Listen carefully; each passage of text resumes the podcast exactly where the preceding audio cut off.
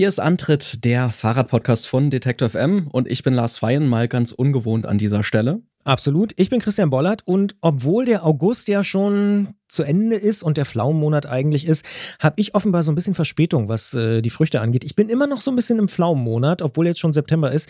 Das kannst du dir gar nicht vorstellen. Oder, oder hast du eine Lieblingsfrucht gerade? Ja, also ich weiß, dass du auch ein großer Freund von Johannisbeeren bist. Immer ähm, noch, ja. Da habe ich auch so Kindheitserinnerungen dran, die bei meinen Großeltern im Garten gepflückt zu haben. Im Juli, Anfang Juli, Mitte Juli, je nachdem. Das war nicht schön. Das war auf jeden Fall eine spannende Zeit, ähm, die viel geprägt hat, auf jeden Fall natürlich bis heute. Das ist interessant. Also, Genau. Was für Johannisbeeren? Schwarze Johannisbeeren? Nee, rote. Rote. Genau. Ich habe es auch gehasst. Also Mhm. ich musste auch immer im Garten von meinen Eltern, schöne Grüße übrigens nach Stahnshof und Kleinmachnow, ich musste immer in den Sommerferien Johannisbeeren pflücken. Ja. Ich habe schwarze Johannisbeeren gehasst wie die Pest, weil da sind immer nur zwei dran. Bei Ja, den ja. roten konnte man wenigstens so, Stimmt, deutlich mehr. hier, hol mal ein Kilo Johannisbeeren. Da war ich da zwei Stunden komplett verbrannt Absolut. als Kind.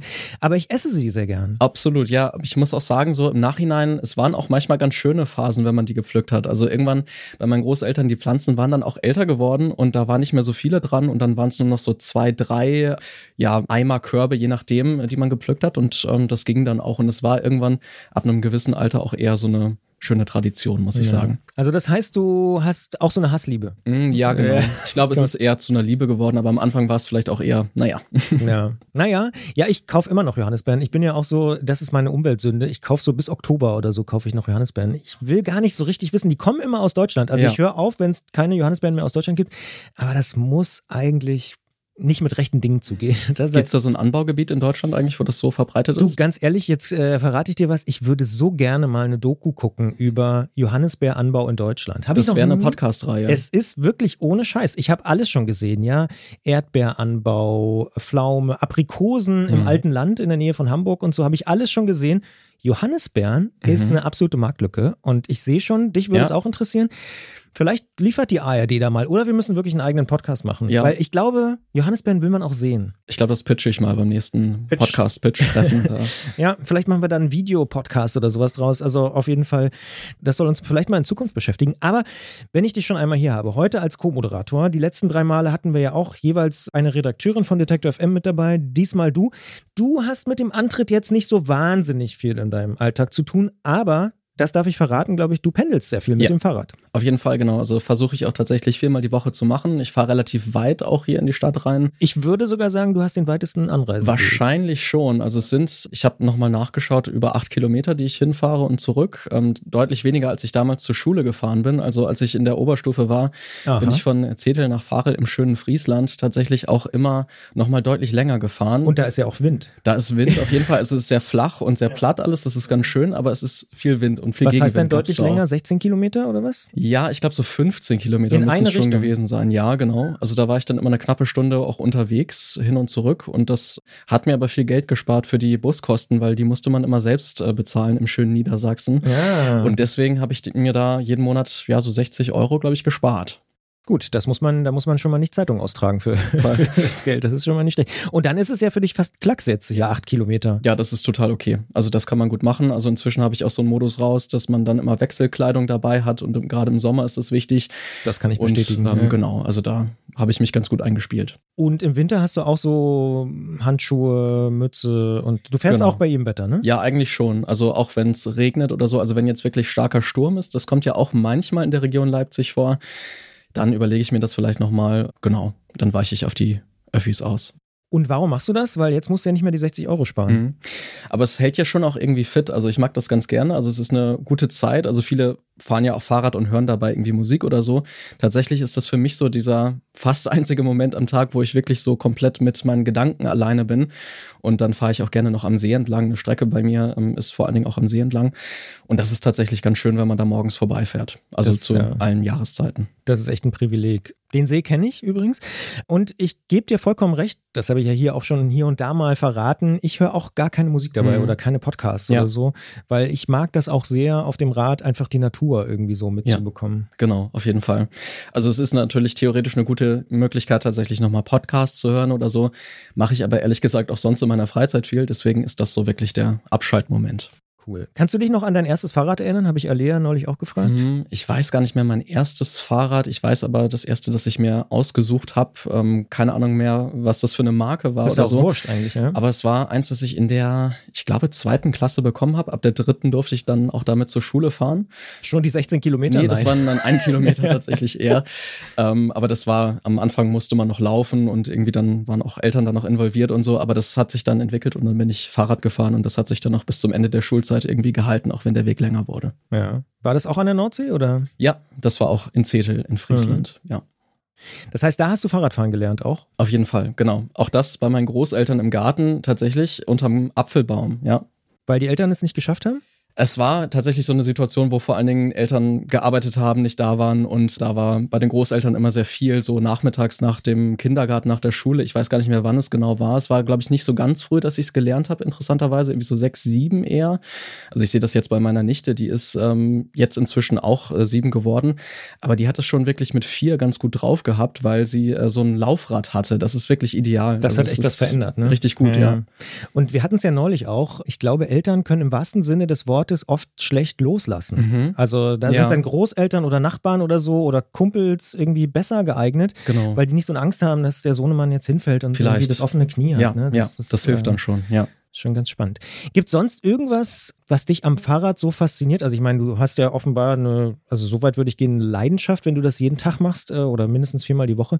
Machst du auch manchmal so größere Touren oder Hm. bist du so ein Bikepacker oder? Tatsächlich gar nicht so. Also ich, das ist tatsächlich so ein Teil meines Alltags, den ich sehr gerne habe. Aber wenn ich jetzt in den Urlaub fahre, ist das nicht so ein wesentlicher Bestandteil meines Urlaubs. Interessanterweise. Ich weiß auch gar nicht warum. Also es gibt auch immer mal Situationen, wo, da- wo das vorkommt. Gerade wenn ich jetzt in der Heimat wieder bin, an der Nordsee, da gibt es auch immer noch Fahrräder in der Familie, die ich dann ausleihen kann oder so und durch die Gegend fahre.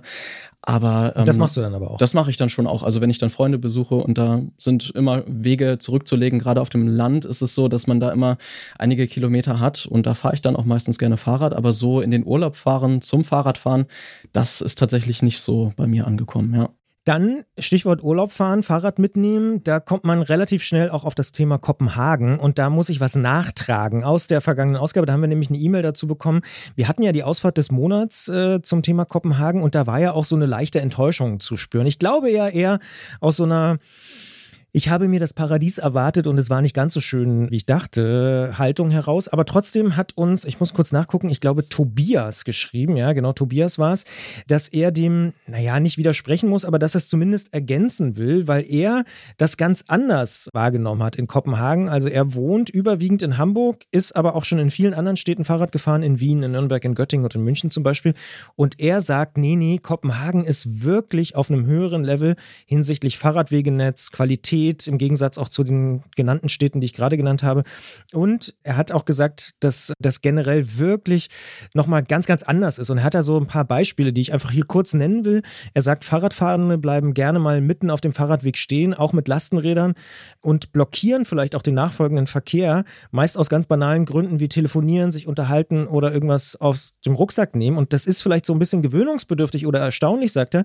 Aber es ist interessant, das zu beobachten. Oder sobald eine Ampel auf Gelb springt, wird eine Vollbremsung hingelegt, auch wenn man sich schon ja, ich sag mal, einen Meter vor der Ampel befindet und fährt nicht noch drüber. Und da hat er zum Beispiel in Kopenhagen fast schon Auffahrunfälle gehabt. Und an jeder Ampel reihen sich die ankommenden Fahrradfahrenden möglichst weit vorne ein.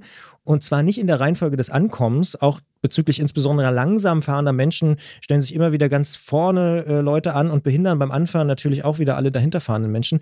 Also da gibt es durchaus natürlich Probleme, auf die er irgendwie auch hinweisen will, aber in Kopenhagen funktioniert eben vieles sehr, sehr gut. Man gibt zum Beispiel Handzeichen, wenn man plant anzuhalten und solche Sachen und Insgesamt beobachtet er, dass gerade die Fahrradfahrenden in Dänemark sehr, sehr regelgetreu sind. Also das mit, dem, mit der Ampel hat er schon angesprochen. Aber jegliche Abweichungen werden auch ziemlich mit Irritation und Entsetzen wahrgenommen. Zum Beispiel, wenn man auf der falschen Seite fährt, also links über eine Ampel, nicht den Fahrradweg benutzt oder so. Das heißt, die Leute scheinen auch diese, ich sag mal, vorhandene Infrastruktur sehr zu schätzen und dadurch auch vielleicht ein bisschen die äh, Regeln besser zu befolgen. Also er interpretiert es so, dass es in Dänemark im Gegensatz zu Deutschland einfach nicht nötig ist, so eine Art Überlebensstrategie im Straßenverkehr zu entwickeln. Und das fand ich nochmal einen ganz interessanten Punkt. Deswegen habe ich diese Mail hier auch mal so ein bisschen frei zusammengefasst. Äh, ansonsten lobt er unseren Podcast. Aber Warst du schon mal in Kopenhagen? Nee, tatsächlich noch nicht. Nee. Ja. Also Gregor zum Beispiel, unser Musikredakteur, war gerade wieder da und der schwärmt auch immer. Der sagt, das ist so krass, das ist so anders. Egal, wo er sonst auf der Welt Fahrrad gefahren ist, es ist schon eine andere Qualität. Also ähm, dem kann man, glaube ich, grundsätzlich nur recht geben. Oder in den Niederlanden? Da bist Ja. du wahrscheinlich schon häufiger. Auf jeden Fall, genau, da habe ich ja auch studiert für Ja. ein Jahr. Und das ist auf jeden Fall eine andere Sache. Ich finde es tatsächlich sehr angenehm, dass man dort vor allen Dingen mit vielen anderen Leuten auch Fahrrad fährt, weil also es ist ja wirklich immer große Gruppen, die da an den Ampeln stehen. Gerade in Groningen, wo ich dann halt war, ähm, ist mir das schon positiv aufgefallen. Aber es gibt da auch so ein paar Dinge, die man unbedingt berücksichtigen muss, zum Beispiel mit den äh, Verkehrskreiseln, dass man da manchmal Vorfahrt lassen muss als Fahrradfahrer. Das war mir am Anfang nicht bewusst und da sind auch einige ja eher unangenehme Situationen aufgefallen und genau, also das kommt dann auch vor. Ja. Das heißt, so weit weg von Friesland ist ja das Friesland Nee, genau. in, in, in Groningen gar nicht. Also danke nochmal, Tobias, auch für die Einordnung. Fand ich äh, nochmal sehr, sehr hilfreich. Dann würde ich sagen, zack, zack, äh, fangen wir an mit der zweiten September-Ausgabe 2023.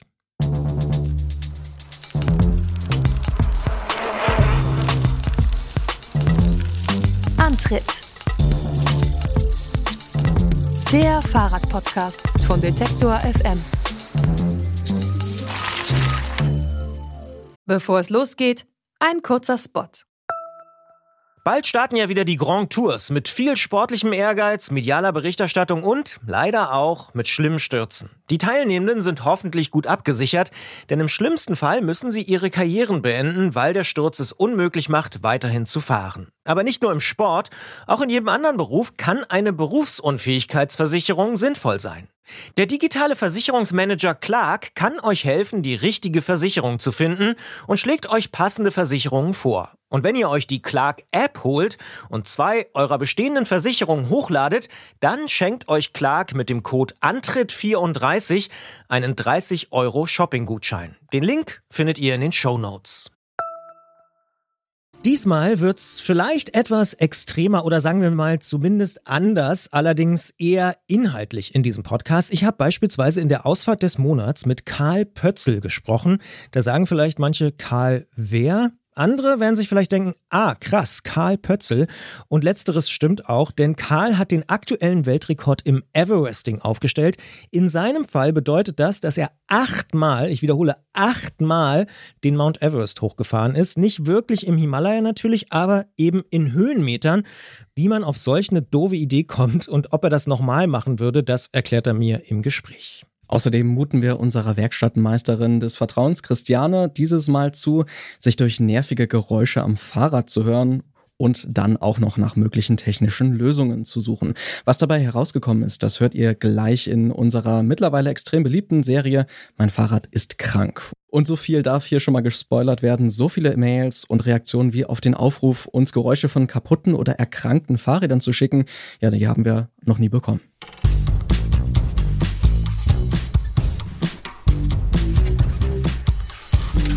Fahrrad ist krank.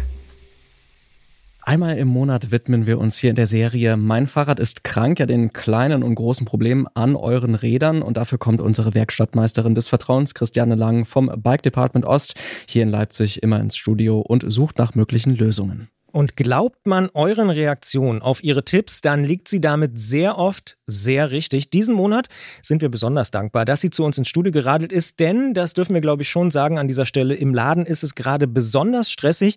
Danke, dass du dir trotzdem die Zeit für die Fragen unserer Hörerinnen und Hörer nimmst und herzlich willkommen im Studio und zurück hier bei Detektor FM. Ja, hallo und ähm, ich, mir blieb ja nichts anderes übrig, oder? Naja, aber wir, wir können natürlich schon verstehen, was, was ist denn gerade so stressig? Sind irgendwie alle aus den Ferien zurück? genau, oder? sind alle aus den Ferien zurück und äh, alle Fahrräder wieder rausgeholt und ach du grüne Neune, da ist was nicht in Ordnung. Und das Wetter der Und letzten Tage war gut und man wollte zum See und, und alles natürlich. Mhm. Und ähm, bei uns sind nicht alle aus den Ferien zurück wegen diverser Stürze und äh, anderer Oh. Unfälle. Ja, Ja. genau. Das ist eine langwierigere Geschichte. Mhm. Naja, wir haben uns vorgenommen, in dieser Ausgabe ja beim letzten Mal noch vielleicht so ein bisschen halb ernst gemeint und gewitzelt, so ein Geräusche-Spezial zu machen. Aber dann habt ihr da draußen, das muss man mal so sagen, uns so viele Aufnahmen und Mails geschickt, dass wir fast gar nicht anders konnten, als ein Mein Fahrrad ist krank Geräusche-Spezial Super Duper Express-Format äh, hier zu machen. Und bevor wir damit starten, gibt es aber noch eine Nachfrage zur August-Ausgabe von Tillmann. Die will ich mal so ein bisschen zusammenfassen. Und zwar schreibt er: In der letzten Folge habt ihr die Nachfrage bezüglich Long-Pull- und Short-Pull-Bremsen im Rahmen des Touring zu Gravel-Umbaus diskutiert. Selten habe ich so gespannt und aufgeregt Podcasts gehört. Genau in diese Kerbe schlägt nämlich mein Lieblings-Upgrade und meine Frage. Ich habe an einem älteren Crossrad die schrottigen Cantilever-Bremsen durch Mini-V-Brakes ausgetauscht. Die Dinger funktionieren mit normalen Ergo-Power Stee-Bremsen, sind simpel zu installieren und zu bedienen und haben bis ohne Ende, in Klammern, und sehen von Camper auch noch ultra geil aus. Jetzt überlege ich, klassische Cross-Inline-Bremsen zu ergänzen, vermute aber, dass die das Bremssystem schwammig und unzuverlässig machen. Habt ihr oder besser Christiane damit gute oder schlechte Erfahrungen gemacht? Ich persönlich mag keine äh, Zusatzbremshebel äh, oben am Obergriff, ähm, aber ähm, aber das müsste, müsste super gut funktionieren eigentlich. Wenn er jetzt ein gutes Bremsverhalten hat, dann wird er auch mit Zusatzbremshebeln ein, ein genauso gutes Bremsverhalten haben, wenn die wieder ohne ähm, dass irgendwelche Knautstellen an den Kabeln oder so äh, stattfinden, verbaut sind. Das heißt, man würde oder du würdest ihm jetzt auch nicht davon abraten und sagen, nee, auf keinen Fall. Doch, aber nicht aus dem Grund, dass äh, die Bremsanlage dann nicht funktioniert, sondern aus dem Grund, äh, dass man sich ich weiß jetzt natürlich nicht, wie bei ihm die Kabel laufen und so weiter, ob die äh, unter dem Lenkerband verlegt sind oder sonst irgendwas. Aber man hat halt äh, wenig Platz äh, da an dem Obergriff am Lenker und Eventuell kommt man sich mit den äh, Schaltzügen in die Quere und, und schabt sich eben die Bremsen, weil die Bremshebel bewegen sich, die bewegen eben auch diese Zusatzbremshebel. Ne? Die zieht am Hebel und äh, bewegt damit auch äh, ein Stück von der Bremsleitung oder der Bremsaußenhülle und äh, die schubbert dann eben meistens an irgendwas anderem rum. Nur, dass man am Obergriff zusätzlich die Bremsmöglichkeit hat, ich, dafür lohnt sich das meistens nicht. Außerdem haben wir alle irgendwie unsere Telefone da oben auch noch irgendwie dran und was weiß ich was alles. Braucht man, glaube ich, nicht. Ja, ist doch eine klare Einschätzung, würde ich sagen. Dann danke auf jeden Fall für die Frage. Ich hoffe, wir konnten ein bisschen weiterhelfen bei der Überlegung und wir haben es angekündigt, das große Geräusche-Spezial. Lars, willst du vielleicht mal von mhm. Christian und Anne die erste Frage vorlesen und dann spielen wir vielleicht mal das Geräusch ein. Auf jeden Fall, mhm. das können wir gerne so machen. Ähm, ja, die beiden schreiben oder beziehungsweise Christian schreibt in diesem Fall, ich hätte einen schwierigen Fall für die Rubrik Mein Fahrrad ist krank. Das Rad meiner Freundin Anne macht Geräusche beim Treten. Die Geräusche sind mal da und verschwinden auch wieder. Das Rad hat eine Shimano 105 Gruppe. Das Geräusch tritt nur auf, wenn sie auf dem kleinen Kettenblatt fährt und dann auch nur bei Last. Man kann das Geräusch auch ab und zu beim Rückwärtskurbeln im Stand provozieren. Unsere Werkstatt hat bereits versucht, dem Grund auf die Spur zu kommen, konnte aber das Geräusch bisher nicht reproduzieren. Wir würden uns freuen, wenn Christiane eine Idee hätte, wie man dieses nervige Geräusch loswerden kann. Und das klingt so.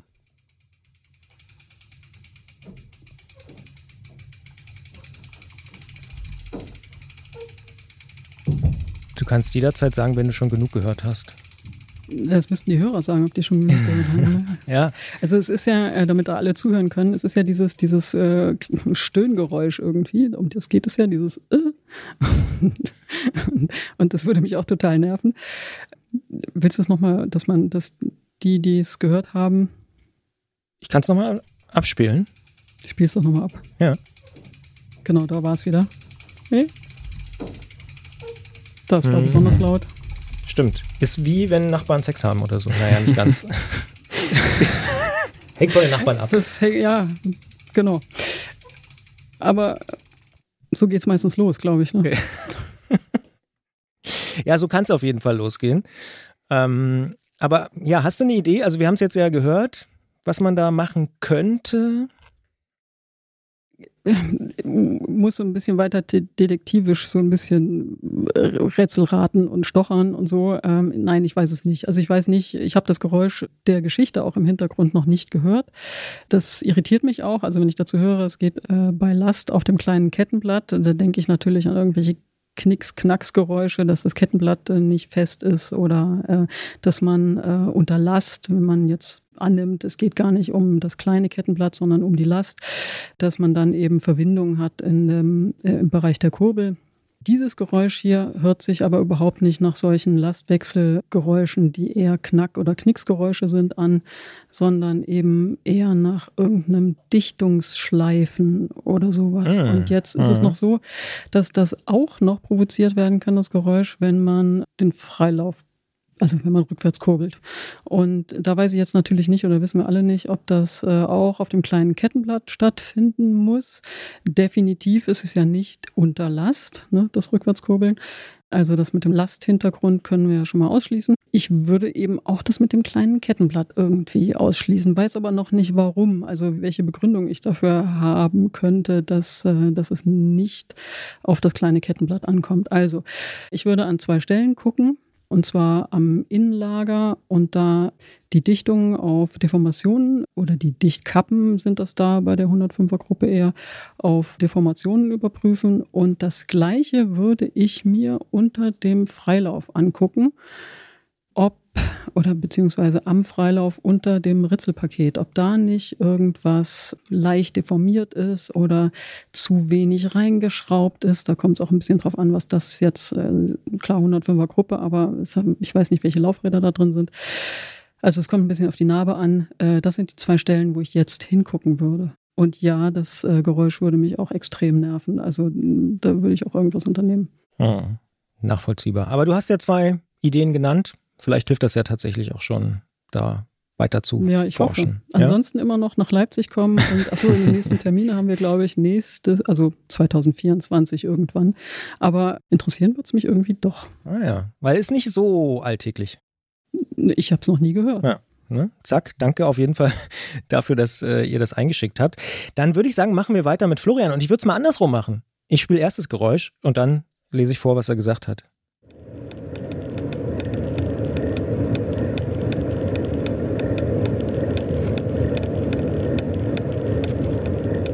Klingt auf jeden Fall satt, kann ich sagen. Hast du schon eine Idee? Du weißt ja auch, um was es ungefähr geht. Äh, ja, auch wieder zwei Ideen tatsächlich. Ja, pass Aber auf. ich finde, es wird richtig rhythmisch. Also es, Ja, hört- ja. es hört sich dann richtig gut an zwischendurch. Also da, da würde ich teilweise vielleicht nicht, also obwohl ich hier äh, denke ich, da, mh, ah, da ist es vielleicht gefährlich nicht zu machen, äh, aber, aber schön anhören tut sie's. Das stimmt. Also rein akustisch ist es spannend und wirklich auch relativ gut aufgenommen, finde ich. Ich lese mal vor, was Florian geschrieben hat. Er hat ein krankes Fahrrad, klar, und er hat ein flammneues Gravel. Nach den ersten 30 bis 40 Kilometern hat es zwischen Pedale und vorderem Laufrad angefangen, so ein bisschen zu klacken. Schön rhythmisch, schreibt er auch selber beim Treten. Es wurde immer lauter und klang, als würde man sanft, aber bestimmt mit einem Maulschlüssel gegen den Rahmen schlagen. Oder wie diese Plastikkugeln, die sich Kinder an die Speichen stecken, damit die so klackern. Wir dachten erst an die Pedale, neue andere Pedale haben aber gar nichts gebracht. Und dann hat er gemerkt, dass das Geräusch durch Gewichtsverlagerung leiser wurde. Insbesondere, wenn er am Lenker umgegriffen, nach vorne oder tief oder ihn vielleicht sogar komplett losgelassen hat. Mit seinem Gewicht, und da vermutet er auch die Ursache, reizt er quasi das Gesamtgewicht von Fahrer und Rad auch aus, 130 Kilo nämlich. Und die Werkstatt hat sich das vordere Laufrad schon mal vorgenommen, alles, Speichen, Lager und so weiter, bis oben zum Lenker geprüft. Und dann ist er die erste größere Runde gefahren. Nach 30 Kilometern schlich sich dann das Geräusch wieder ein. Und zum Ende der Fahrt war es wieder komplett da in diesem, was wir gerade gehört haben, auch sehr schönen rhythmischen Sound. Und er konnte das Geräusch während der Fahrt eben aufnehmen und fragt sich jetzt, ja, was kann man da machen? Hast du Ideen? Du hast gesagt zwei. Ähm, ja. Zweieinhalb. Fangen wir Ähm, an. Also da würde ich als allererstes äh, verrückterweise nicht äh, auf das Vorderrad gucken oder nicht auf die äh, Kombination aus äh, Lenker und Vorbau, sondern Hinterrad. Nee. Sattel. Sattel, Sattelstütze. Also Hat er aber auch schon gewechselt, hat er übrigens geschrieben. Hat er, hat, er- okay, dann, Das äh, hatte er nämlich mal gehört bei uns als Idee und deswegen äh, Sattelstütze ist schon mal. gewechselt oder gefettet? Was hat er? Er hat geschrieben, Sattelstütze ist gewechselt und er hat auch sogar mal den Reifendruck, aber Sattelstütze hat er schon mal gewechselt, also Okay, wahrscheinlich also, eine neue. Ja. Okay, ich würde äh, also auf jeden Fall dieses Montagefett, von dem ich schon mal erzählt habe, auf die Sattelstütze packen. Das ist auch carbontauglich, aber ich glaube, das ist kein äh, Carbonrad, was er hat. Und dann würde ich auch die Drehmomente am Sattel, an der Sattelfixierung überprüfen, also wo das Gestell an die Sattelstütze geschraubt ist. Also das ist ein Lastwechselgeräusch. So ein Knicks-Knacks, was ich vorhin schon gesagt habe. Mhm. Wenn das auch noch leiser wird oder zumindest oder halb verschwindet, wenn man vorne den Lenker woanders greift oder loslässt, dann hat man ja auch eine andere äh, Position auf dem Sattel. Also da würde ich tatsächlich doch noch mal hingucken. So, äh, aber jetzt habe ich natürlich Lastwechsel auch da vorne, nämlich, äh, aber ist ja der Laden hat schon alles geprüft, aber vielleicht würde ich mir die Klemmstellen auch nochmal angucken. Also ich würde wieder dieses Montagefett ganz fein auftragen zwischen Lenker und Vorbau und zwischen Vorbau und äh, Gabelschaft. Und als drittes, nehmen wir mal an, da ist kein irgendwie zusätzliches Bauteil dran, was noch irgendwelche Taschen mit fürs Graveln und Bikepacking und so mit irgendwie stabilisiert. Also nehmen wir mal an, sowas ist da vorne nicht verbaut, was dann auch noch irgendwelche Verbindungen aufnimmt, überträgt und so weiter. Dann würde ich auch doch noch mal aufs Vorderrad gucken und zwar auf den Schnellspanner. Den würde ich nochmal demontieren, auch fetten, beziehungsweise ähm, diese, diese, diese Halbschale, die man eben benutzt, um einmal die Spannung zu lösen oder eben herzustellen. Etwas Öl mit äh, Kriechöl. Da ist es wieder. Da ist es wieder das Kriechöl, genau. Äh, damit sich das ein bisschen besser spannen lässt und äh, da die Sitze auch äh, leicht fetten mit diesem Montagefett. So, und was allerdings dafür spricht, dass es vorne war, dass der Laden, wo er das gekauft hat oder zumindest in seiner Werkstatt, dass die da schon nachgeschaut haben und es ja äh, möglicherweise weg war für 30, 40 Kilometer und dann äh, wieder kam. Ähm, das heißt, äh, vielleicht ähm, ist da eben kein standfestes Fett genommen worden. Es kann aber auch sein, dass nach 30, 40 Kilometern äh, jede Feuchtigkeit äh, da verdunstet war, äh, die da vorher durch rumstehen, irgendwo im Keller oder sonst irgendwer, wer weiß, ja, oder im Badezimmer, hingekommen ist, dass das äh, komplett weg war und entsprechend wir wieder total trockene Verbindungen hatten und es also mit der Werkstatt überhaupt nie irgendwas zu tun hatte. Das kann durchaus auch sein. Ist ja. auch bei uns schon vorgekommen. Dann hat er noch eine letzte Vermutung, weil er meinte, er hätte das Rad aus der Werkstatt übergeben bekommen mit drei Bar und das, die Reifen könnten so bis zu fünf und er hätte dann mal auf vier aufgepumpt und dann sei es auch nicht so schlimm gewesen. Kann das auch damit was zu tun haben oder ist das vielleicht nur ein Symptom? Hm. Spiel nochmal vor, aber das kann eigentlich nicht sein. Wir hören nochmal rein.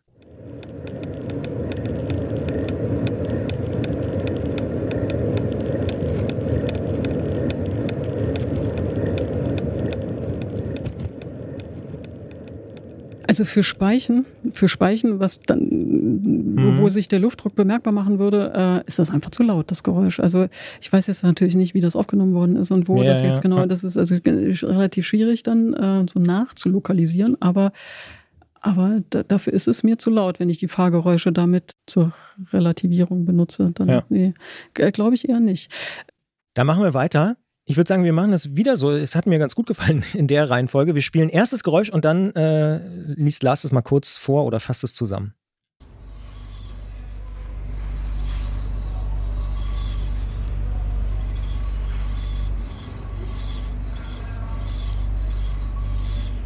Ich glaube, das kann man schon sagen. Es klingt auch wieder ganz anders. Meine erste Assoziation, als ich es erstmal gehört habe, war irgendwie Bahnhof oder mhm. so. so. Echt? Ich habe gedacht, Luft, vielleicht Luft am Hintergrund auch. Ne? Kaputte Pumpe. Ah, Luftpumpe, was war deine Assoziation? Nee, ich meine nur, weil es im Hintergrund so klingt wie ein Bahnhof. Ja, also das dachte ist so, ich so, ja, so, Genau, hier auf Gleis 12 fährt ein der Regionalexpress mit 60 Minuten Verspätung. Die Anschlusszüge können leider nicht erreicht werden. Äh, fass mal zusammen, was Louis schreibt. Louis schreibt, meine Vorderradnabe schleift und quietscht nur bei einer bestimmten Position des Vorderrades, nicht über eine komplette Drehung. Das hat einfach so begonnen, schreibt er, jedoch nicht, wenn ich das Rad ausspanne bzw. ausbaue und auf derselben Achse in der Hand drehe bzw. die Hutmutter löse und in der Gabel drehe. Wackeln tut mein Vorderrad nicht und von Außenölen bringt auch nicht viel, schreibt er. Welches Fett kann man denn da vielleicht eigentlich empfehlen für die Kugeln, falls ich die Kugeln oder das Lager tauschen müsste? Was sind eure Ideen, um dieses Problem eventuell zu beheben. Er schreibt noch dazu, sein Fahrrad hat einen Shimano Nabendynamo DH3N30 verbaut, aber er denkt auch, das ist ein Problem, welches auch jedes Fahrrad betreffen könnte. Da würde ich ganz kurz mal noch reingrätschen, weil Lars kennt sich mit Japan sehr gut aus. Würde man wirklich Shimano sagen? Ist das die richtige? Shimano, ja. Aber ich sag ja immer Shimano. Ja, ich sag auch immer Okay, Shimano. ja. Das, ist, das ist ja richtig peinlich. Ja. nö, ach, das ist wahrscheinlich normal, dass man so Ja, ich glaube, die meisten sagen Shimano. Aber Shimano wäre. Also Shimano, wenn- wenn- äh, die Betonung auf der ersten Silbe wäre. Wenn wir bei ja. Paul Lange, dem Shimano-Importeur, jetzt, jetzt, jetzt komme ich total dem durcheinander. Shimano. dem Ja. Shimano-Importeur äh, telefoniert dann, die sagen doch auch Shi. Mano. Was sagen die eigentlich? Die, die sagen Shimano. Ja. Aber Shimano. Das ist wahrscheinlich Shimano. gängiger, ja. Shimano. Weil Lars kennt sich in, in Japan tatsächlich ganz gut aus. Das vielleicht nur am Rande. Aber versuchen wir das Problem zu lösen. Ich habe auf jeden Fall mitgenommen, Shimano ist eigentlich die richtige. Ist ein gutes Klugscheißerwissen eigentlich. Ja. Mhm. Das kannst du ja für Gerolf dann. ja, ja, da wird er bei der nächsten Ausgabe aber Augen machen. Das Geräusch. Das Geräusch, ja, das ist, ähm, das ist mir schon untergekommen. Aha. Und doch, es hat mit dem Narbendynamo zu tun. Es betrifft nicht jede andere Vorderradnarbe. Und da wird ganz simpel ein bisschen Wasser reingekommen sein und äh, über die Zeit ein bisschen gewirkt haben. Diese, diese, diese, dieser Elektromotorbauteile von Spule und, und ähm, Magnet, äh, Außenmantel, sage ich jetzt mal, äh, sind äh, korrodiert oder da gibt es eben Aufkrümelungen durch äh, Korrosion und äh, da wird das Quietschen herkommen. Also da wird es mit Sicherheit nicht helfen, die, äh, die äußeren Lager zu, neu zu fetten. An denen liegt es nicht. Was müsste man machen? Wegschmeißen. Nein. Das, ja, na doch, das, das Innenleben tauschen. Also er vermutet schon Totalschaden, sagt er. Aber ja, das Innenleben tauschen. Und das ist insofern ein Totalschaden, dass es ein wirtschaftlicher Totalschaden ist. Also es ist, äh, diese, diese Narbendynamos kosten so viel Geld gar nicht mehr, sind dann meistens auch schon zumindest ma maschinell eingespeicht in ganz ordentlichen Laufrädern. Ja, das macht, macht keinen.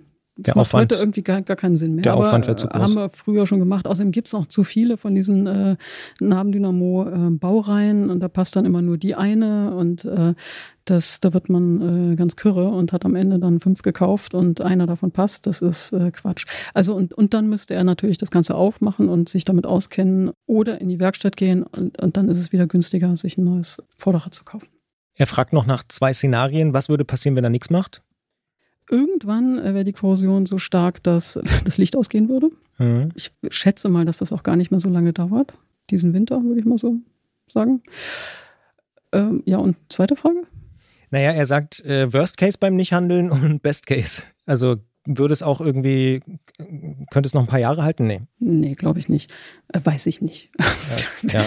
Aber du Also würdest meine- handeln. Ja, ich, will, ich würde handeln. Es ist ja total nervig. Und ähm, wenn man dann irgendwann nachts da steht und hat kein Licht, äh, weil, weil man es äh, verschwitzt hat, sich darum zu kümmern, ist ja auch irgendwie doof, oder? Ja. Und er fragt noch, ob man es, also nehmen wir mal an, er tauscht jetzt doch neu, Hm. von Shimano zum Beispiel. Äh, wie könnte er verhindern, dass es wieder passiert?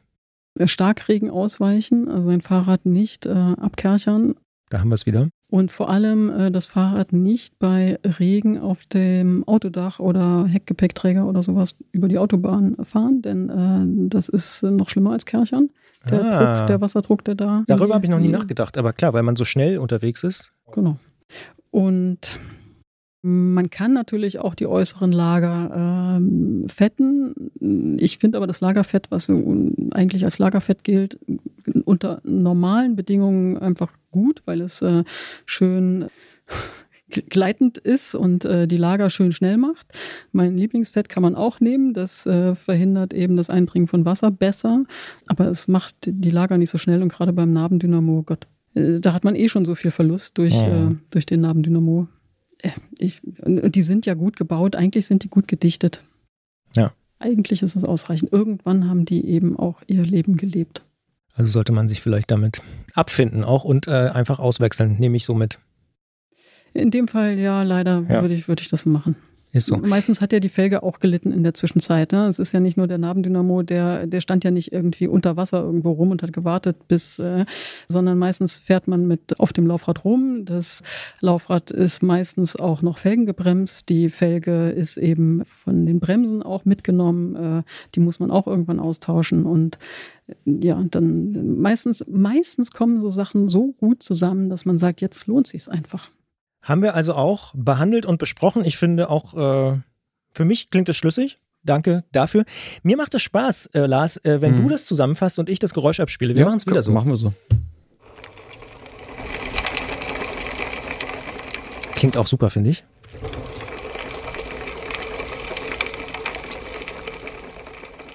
Da denke ich erstmal so an so einen Kreisel bei Kindern oder so. Ich weiß nicht, was sind so eure Assoziationen? Äh, bei uns sagt man immer einen Sack Muscheln. Ein Sack Muscheln. Ah. Ach, also das heißt, das Geräusch ist dir auch nicht unbekannt. Nee, das ist mir auch nicht unbekannt. Willst du schon raten, bevor Lars verraten hat, um was es geht?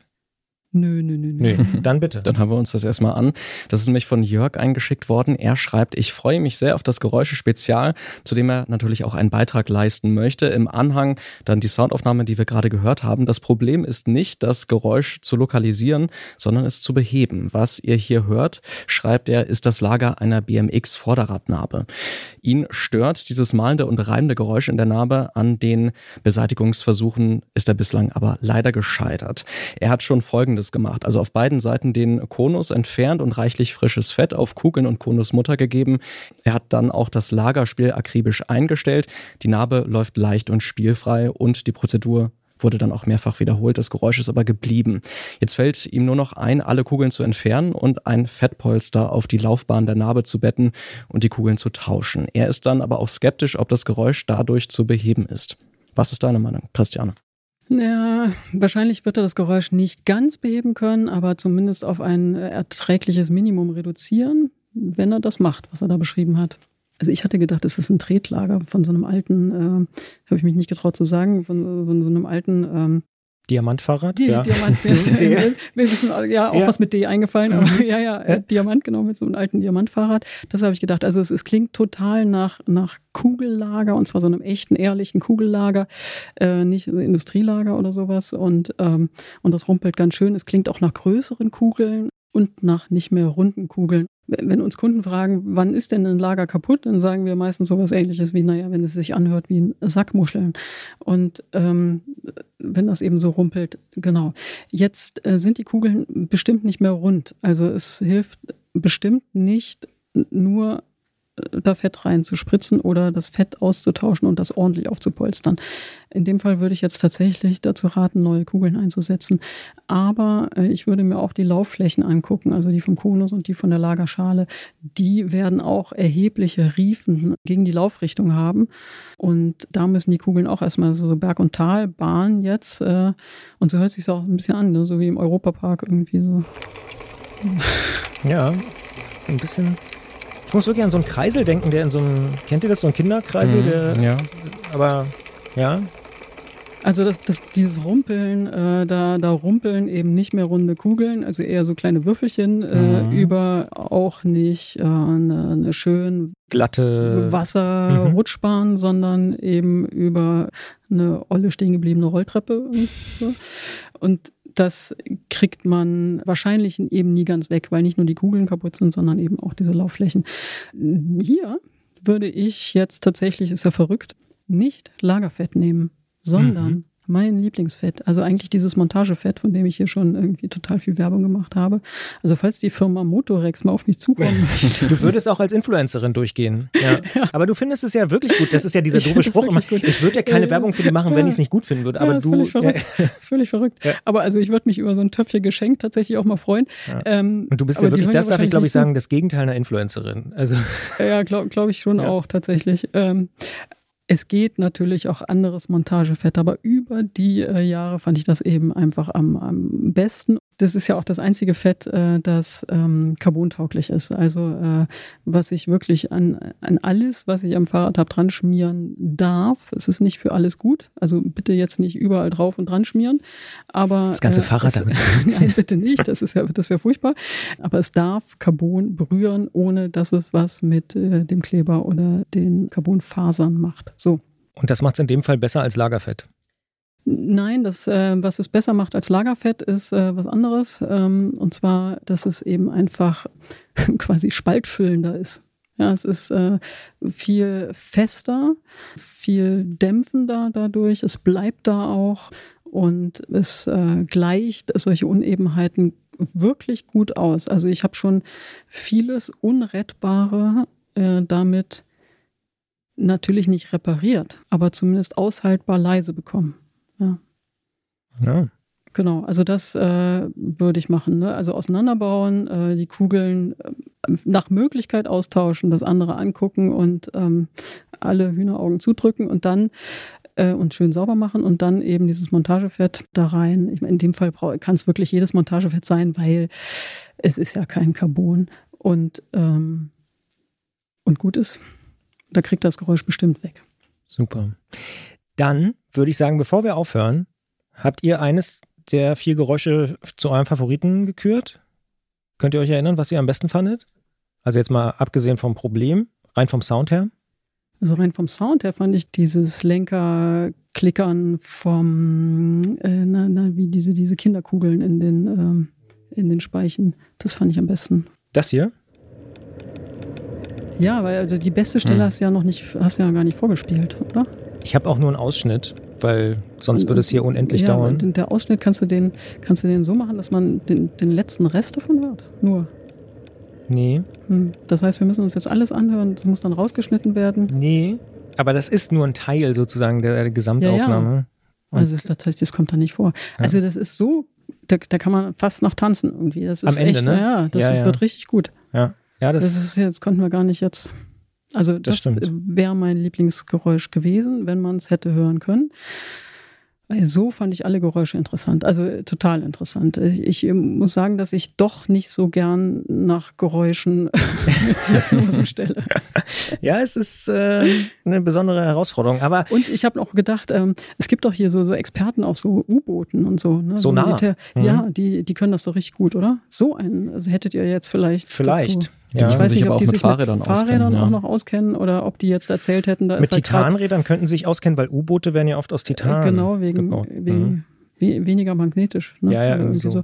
Ja. Äh, der hätte vielleicht auch irgendwelche Explosionen unter Wasser oder Implosionen oder rausgehört, ich weiß es nicht, aber ich fand es sehr, sehr ähm, unterhaltsam und vor allen Dingen aber auch lehrreich. Also ich habe hier viel mitgenommen. Shimano zum Beispiel habe ich mitgenommen. Das hat jetzt mit den Geräuschen relativ wenig zu tun. Aber manchmal kommt man ja von einem zum anderen. Gibt es bei dir ein Geräusch, was bei dir hängen geblieben ist? Ich würde auch sagen, auch das gleiche Geräusch, weil das einfach das sehr rhythmisch ne? klingt. Das mhm. ist irgendwie, ja. Das deutet sich schon das an. Bleibt hängen. Und ja, genau, du hast es richtig äh, gesagt, Christiane. Äh, das Gesamtgeräusch ist noch länger. Das heißt, da hätte man am Ende noch, noch mehr hören können. Aber äh, ich habe eigentlich noch ein anderes Lieblingsgeräusch. Also dieses ja. komische Stöhnen da, das finde ich auch, das finde ich insofern. Äh, das war ganz am Anfang, ne? Genau, das, das Stimmt, das ist wirklich wie so ein quietschendes Bett oder ja. sowas. das Rumpeln gehört ja nicht dazu. Ja. Äh, das ähm, das finde ich am spannendsten einfach, weil, weil ich, da, weil ich das wirklich noch nicht gehört habe und weil ich da wirklich gerne wissen möchte, was es hört sich auch an wie so ein, so ein, so ein Holzstuhl, der über so ein Parkett, mhm. so ganz kurz, ne? Ja. Irgendwie. Ja, ja. Ja, ich fand es total. Also ich als audiophiler äh, Typi fand diese Episode hier sehr, sehr spannend. Ich muss mich auch entschuldigen im Namen von uns allen, glaube ich, dass wir natürlich nicht alle eure E-Mails und Geräusche äh, beantworten konnten, aber einige immerhin. Ich bin mir ziemlich sicher, auch wenn du gesagt hast, das ist schwierig, wir müssen das nochmal machen. Vielleicht nicht gleich in der nächsten Ausgabe, aber irgendwann werden wir sicher nochmal ein Geräusche-Spezial machen. Vor allen Dingen dann mit Gerolf, der hat sicher auch noch tausend Fragen und vielleicht bringt er auch noch eigene Geräusche mit und so. Ich fand's super. Danke, dass du dieses Experiment gewagt hast und danke, dass du trotz der stressigen Zeit äh, hier bei uns ins Studio gekommen bist, Christiane. Na klar. Vielen Dank. Okay, Lars, jetzt haben wir dieses Gespräch geführt, aber eins habe ich dich noch gar nicht gefragt. Gibt es bei dir am Rad eigentlich ein Geräusch oder ein Sound oder ein Knacken oder so, wo du sagst, oh, das kommt immer wieder, ich weiß nicht, äh, wie ich das beheben kann? Ja, es ist auch so ein bisschen so ein Trauma mit der Kette. Also gerade wenn es nicht gut äh, geölt ist, das versuche ich inzwischen wirklich regelmäßig zu machen. Also auch gerade, weil das, wenn man es wirklich oft verwendet, ist es natürlich wichtig. Aber man hört das schon immer so, wenn es irgendwie so anfängt, so ein bisschen knisternd zu werden. Oder zwitschern. Man, ich habe das ja, jetzt gerade bei mir. Ja, ja. Es hat hier relativ viel geregnet die genau. letzten und das, die äh, Witterungsbedingungen sind da auch immer mhm. interessant und interessanterweise auch die Bremsen an meinem Fahrrad, wenn es äh, geregnet hat oder die Luftfeuchtigkeit hoch ist, dann quietscht das immer so. Das äh, stört mich auch manchmal. Scheibenbremsen? Ja, da müsste ich vielleicht nochmal drauf ein bisschen achten. Das ist, äh, Sind so ein Punkt. Ja, ja, ja, ja die, genau. die, die, quietschen, glaube also ich, schneller ja. als die klassischen Felgenbremsen. Jedenfalls ist das so meine, meine Beobachtung. Mhm. Ja. Aber es gibt nicht so ein Geräusch, wo du denkst, oh, wo kommt das her? Ich weiß nicht, was es ist. Nee, tatsächlich nicht. Also ich hatte eine Zeit lang, war das Problem, dass die Achse hinten äh, gebrochen war. Das Ach so. war, also das war ein bisschen bemerkenswert, aber dann war ich auch beim, äh, ähm, beim Fahrradhändler meines Vertrauens, der hat das dann auch behoben. Aber genau, also solche Horrorgeräusche, die gibt es dann auch, aber im, im Moment ist eigentlich alles ganz gut. Lucky you, würde ich sagen. Ja. Und wir haben ja gemerkt, es gibt wirklich viele Hörerinnen und Hörer, die irgendwie Fragen haben. Ich hoffe, wir konnten da so ein bisschen weiterhelfen. Stichwort weiterhelfen. Ich weiß wirklich nicht, wie man auf so eine Idee kommen kann. Äh, Habe ich hier auch schon hier und da mal gesagt, so ganz extreme Fahrradfahrten sind irgendwie nicht so ganz meins. Ich weiß, da mache ich mich auch hier und da vielleicht ein bisschen unbeliebt, aber achtmal den Mount Everest in Sachen Höhenmeter hochfahren, das finde ich schon krass. Und da haben wir uns natürlich gedacht, okay, wenn das jemand macht, dann müssen wir da anrufen und mit dem mal drüber reden. Und genau das habe ich getan. Karl Pötzel hier im Antritt.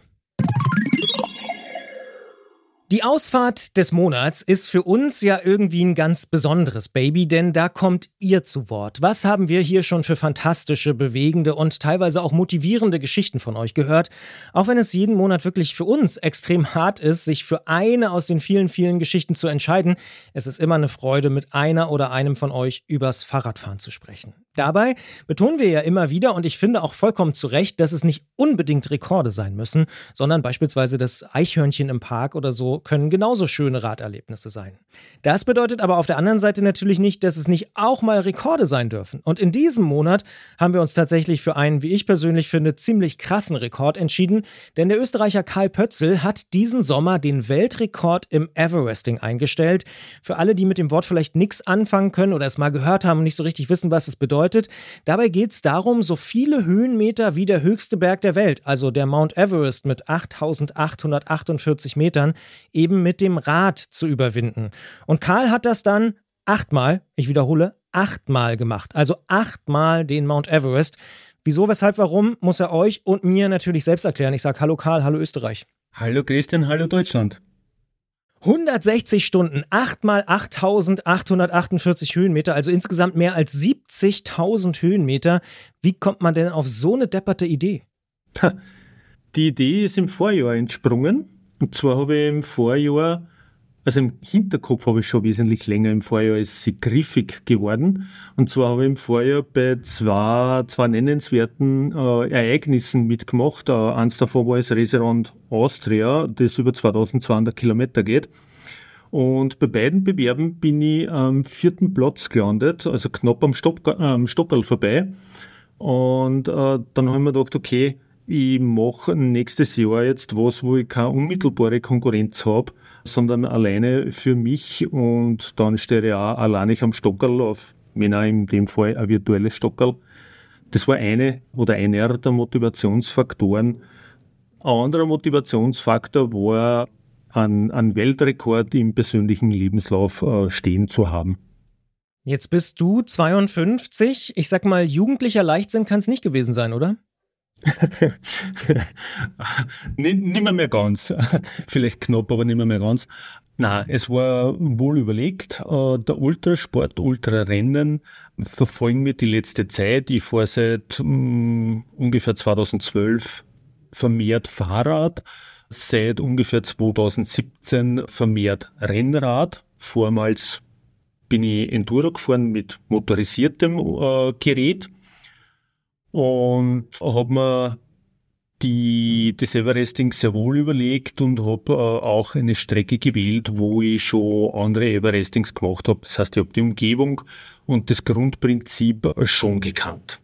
Dann würde ich noch mal so ein bisschen auf deine Motivation zurückkommen. Du hast es ja gerade schon beschrieben, 2012 intensiver, 2017 dann Rennrad. Wo kommt denn die Faszination für dich her, sich so lange zu quälen?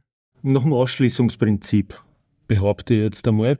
Ich habe lernen dürfen, dass ich kein aggressiver Fahrer bin, dass ich keine Spritzigkeit habe und ich habe meine, meine persönliche Zeit, die ich in Radfahren investieren kann und darf, äh, schätzen gelernt und bin so zu einer möglichst hohen Effizienz gekommen. Das heißt, ich habe festgestellt, wenn ich mir irgendwo eine Stunde abzwicken kann, dann will ich da jetzt nicht lange mal dumm da, sondern ich will die Zeit, die ich zur Verfügung habe, äh, effizient nutzen und möglichst viel fahren.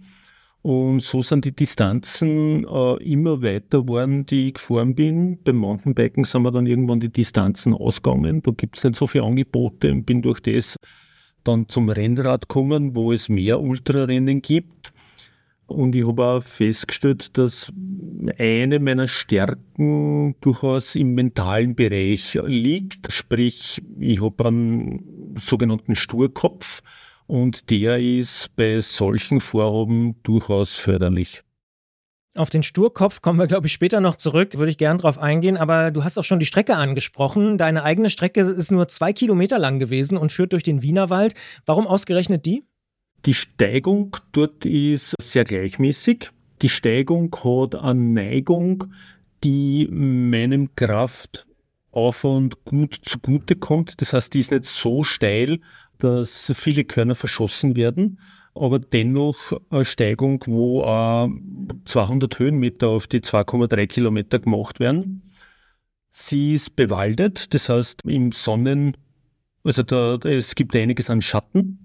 Und was für mich nur ganz wichtig war, ist, sie ist nicht weit äh, von meiner Wohnung weg. Das heißt, meine Begleitung, die Sabine, hat da immer wieder heimfahren können, regenerieren, duschen, diese Dinge.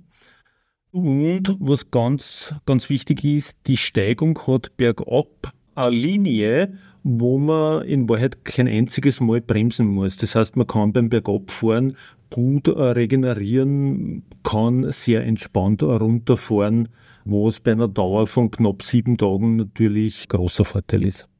Finde ich sehr interessant, dass du an die Regeneration deiner Begleitung gedacht hast. Wie viel selber hast du denn geschlafen beispielsweise? Nicht so viel, ne? Nein, es waren äh, nachgerechnet ungefähr 8,5 Stunden in Summe. Das Reglement besagt, dass man bei Multi-Everesting pro Everesting zwei Stunden schlafen darf.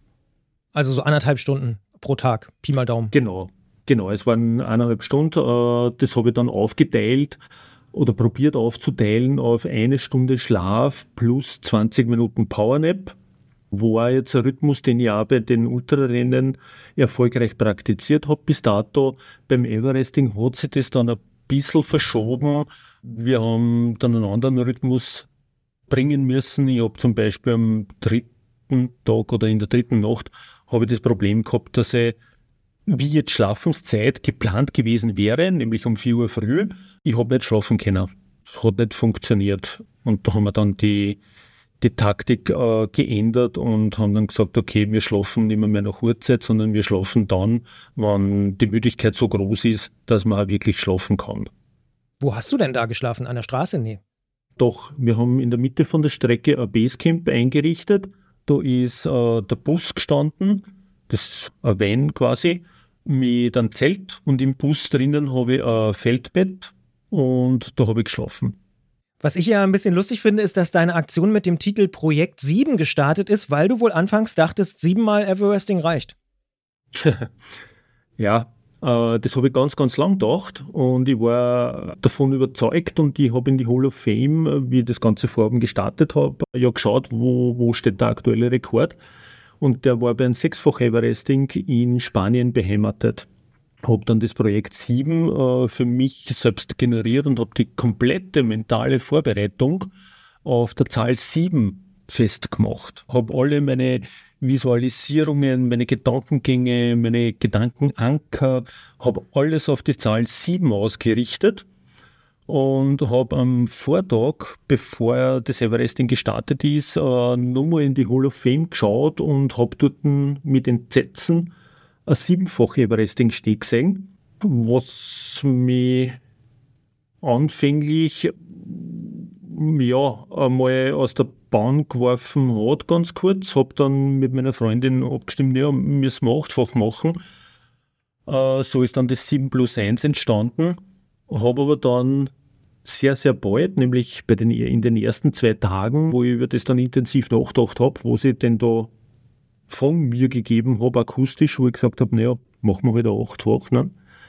Das hat mich dann emotional und mental ziemlich zerstört, weil ich nämlich feststellen habe müssen, dass man in einem Plan von einem siebenfach Everesting äh, nicht aufgrund einer Aussage, dann machen wir halt achtfach, einfach ein achtes Everesting einpacken kann und mir wäre auch die Zeit zu knapp geworden. Ich habe Zeit gehabt bis am Montag, na, Entschuldigung, bis am Sonntag und am Montag wäre wieder Arbeitstag gewesen und das wäre sie mir dann achtfach unmöglich ausgegangen.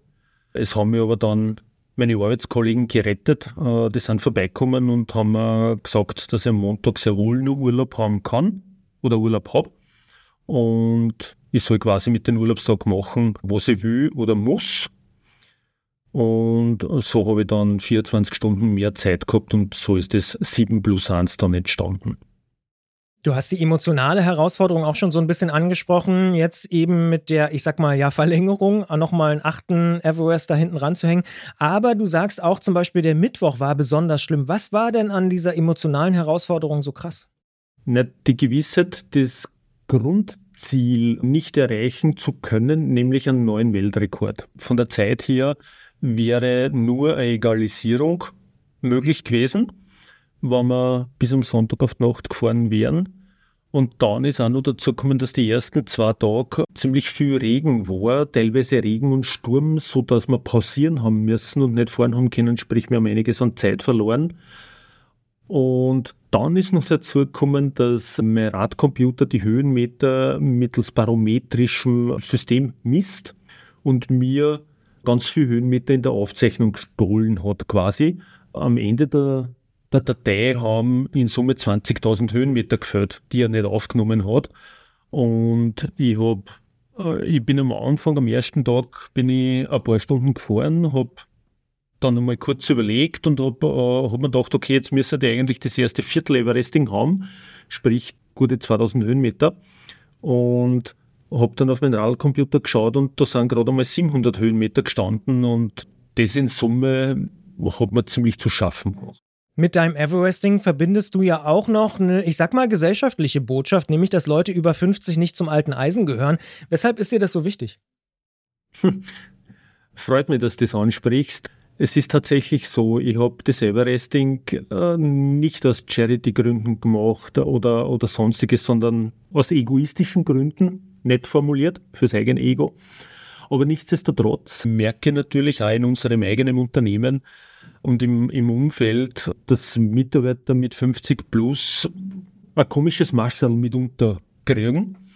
Und darum die Message, dass Leute mit 50 plus nicht per Definition alt sind, nur weil sie ein biologisches Alter erreichen haben dürfen. Und die Sturheit hast du schon angesprochen und auch die Zähigkeit. Manchmal haben sie vielleicht auch die Erfahrung, um lange, lange durchzuhalten. Ist korrekt. Speziell bei solchen Aktionen ist nicht nur pure Kraft, Muskelkraft ein Faktor, sondern Lebenserfahrung im Ding selbst und auch ganz viel organisatorische Randbedingungen, wo ich sage, die Community, die vorbeikommen ist, die ganz vielen, vielen Leute, die mit Tag und Nacht begleitet haben, diese Schichten einteilt haben, teilweise um Mitternacht äh, sie abgewechselt haben, das mitfahren haben dürfen all diese Dinge haben dazu beitragen, äh, dass das Ganze am Ende des Tages erfolgreich war. Gibt's, das fragen wir immer in der Ausfahrt des Monats ganz am Ende, gibt es so einen Moment, der dir bis heute im Gedächtnis geblieben ist von dieser Aktion? Ja, das Ende, weil es ziemlich abrupt war. Ich habe damit gerechnet, also hochgerechnet, kalkuliert von meiner Crew, waren nur 16 Stück Auffahrten und äh, sie haben mir aber dann zugeholt ins Basecamp, haben mich zugewunken und haben mir gesagt, Karl, du bist fertig. Wir haben das aus verschiedenen Perspektiven nachgerechnet, haben das oftmals geprüft. Du hast die notwendigen Höhenmeter erreicht, du kannst aufhören. Und das war, ich war eingestellt auf nur 16 Mal fahren, das wären doch nur einige Stunden gewesen und war aber letztendlich dann immens glücklich und froh, dass sie mich dort in den Sessel setzen ab dürfen. Und würdest du es nochmal machen? Achtfach nicht, wann dann mehr. Das sagt der Österreicher Karl Pötzl. Er ist achtmal den Mount Everest hochgefahren beim Everesting und hat den aktuellen Weltrekord eingestellt oder überhaupt erreicht, denn er hat ihn nicht nur eingestellt, sondern eben übertroffen. Vielen Dank, dass du uns von dieser ja doch sehr, sehr speziellen Ausfahrt berichtet hast. Ich danke für das schöne Gespräch, für das interessante Gespräch und natürlich für die Einladung zu einem tollen Podcast. Danke achtmal die Höhenmeter des Mount Everest. Ich kann es immer noch nicht so ganz glauben, auch nach dem Gespräch. Finde ich krass, ist natürlich auch wirklich bemerkenswert und das hintereinander. Könntest du dir das vorstellen? Wir haben vorhin über Pendeln geredet. Ja, Absolut. Also ich muss sagen, ich komme ja aus einer Gegend, wo relativ wenig Höhenunterschied ist. Hätte ich jetzt auch vermutet, ja. Ja, also das ist tatsächlich so ein Ding, was mich auch im Aber Studium, Wind. ja, Wind, klar, natürlich, das ist auch ein, ein Faktor, aber ich glaube, die Höhenunterschiede, die haben mir auch immer viel zu schaffen gemacht. Auch als ich in Erfurt studiert habe, da ist da, gibt's ja auch Höhenunterschiede, zumindest so Hügel. Also Leute, die aus der Gegend kommen, würden das wahrscheinlich eher belächeln. Aber ich Ja, fand das schon. Ja, Erfurt und Jena sind schon ziemlich Ja, hügelig. Genau, ja, ja. Also es das ist schon herausfordernd, wenn man halt aus dem flachen Norden kommt, was zum Fahrradfahren, abgesehen vom Wind, wie gesagt, sehr angenehm ist. Und deswegen würde ich mir diese 8000 Meter dann doch mindestens zweimal überlegen. Wie ist es denn bei dir? Ja, ich habe es ja in einer der letzten Ausgaben so im Rückblick auf die Transalp nochmal geschildert, dass ich komischerweise, obwohl ich auch so ein Flachland-Typi bin aus Potsdam, ich komme ganz gut mit Höhenmetern klar.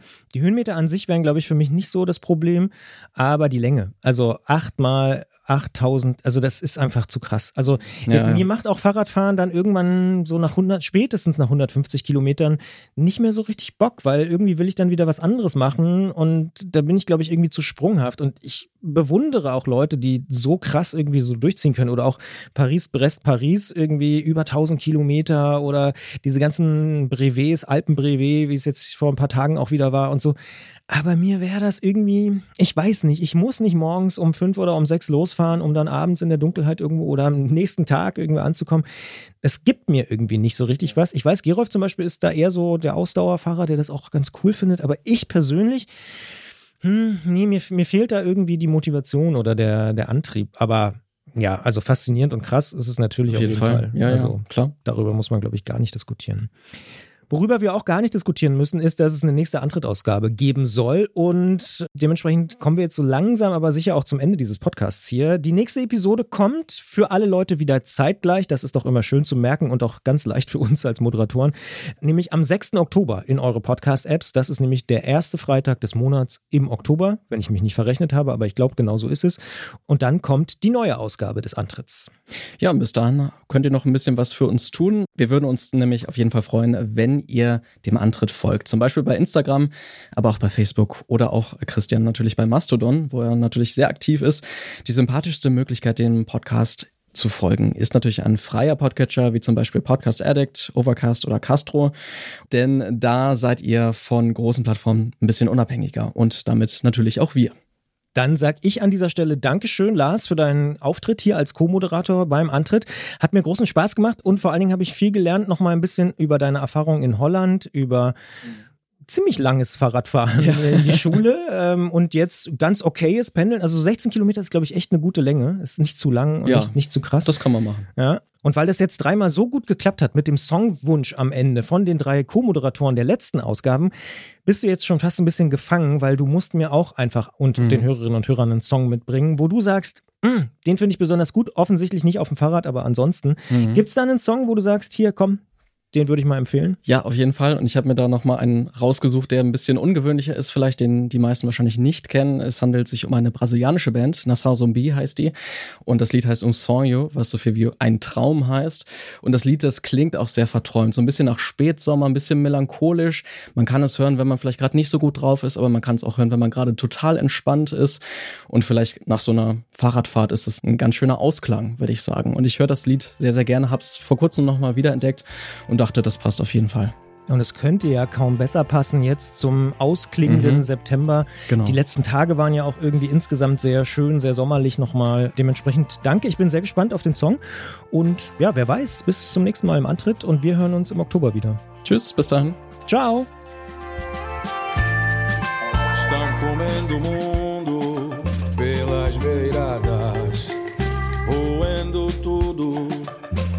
Não sobra nada.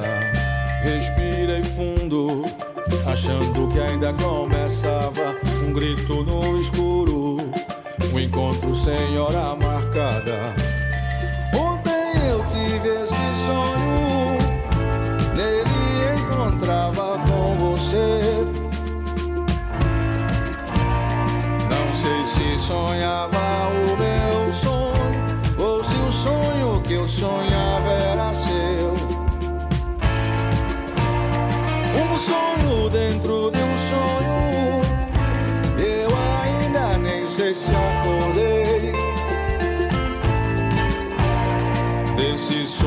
quero imagem som pra saber o que foi que aconteceu.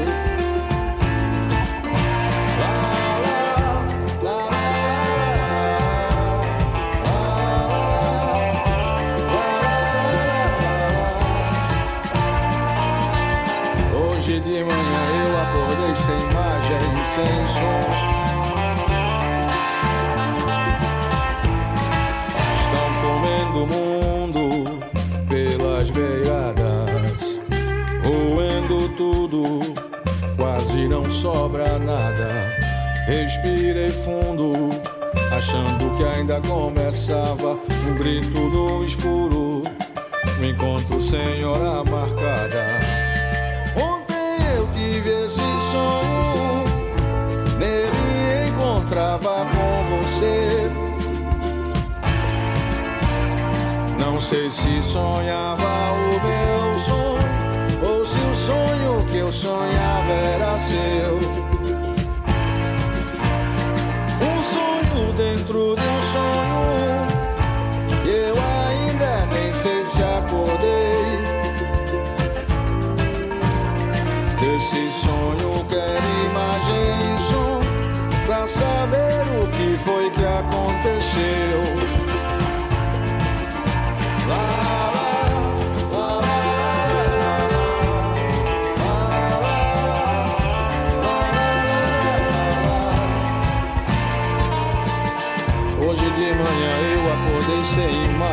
Sem som.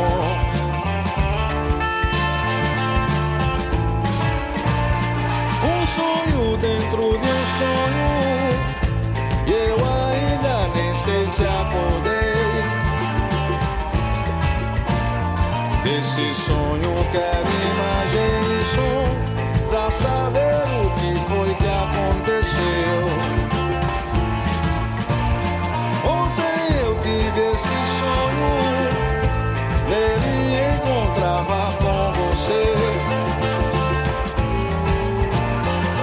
sei se sonhava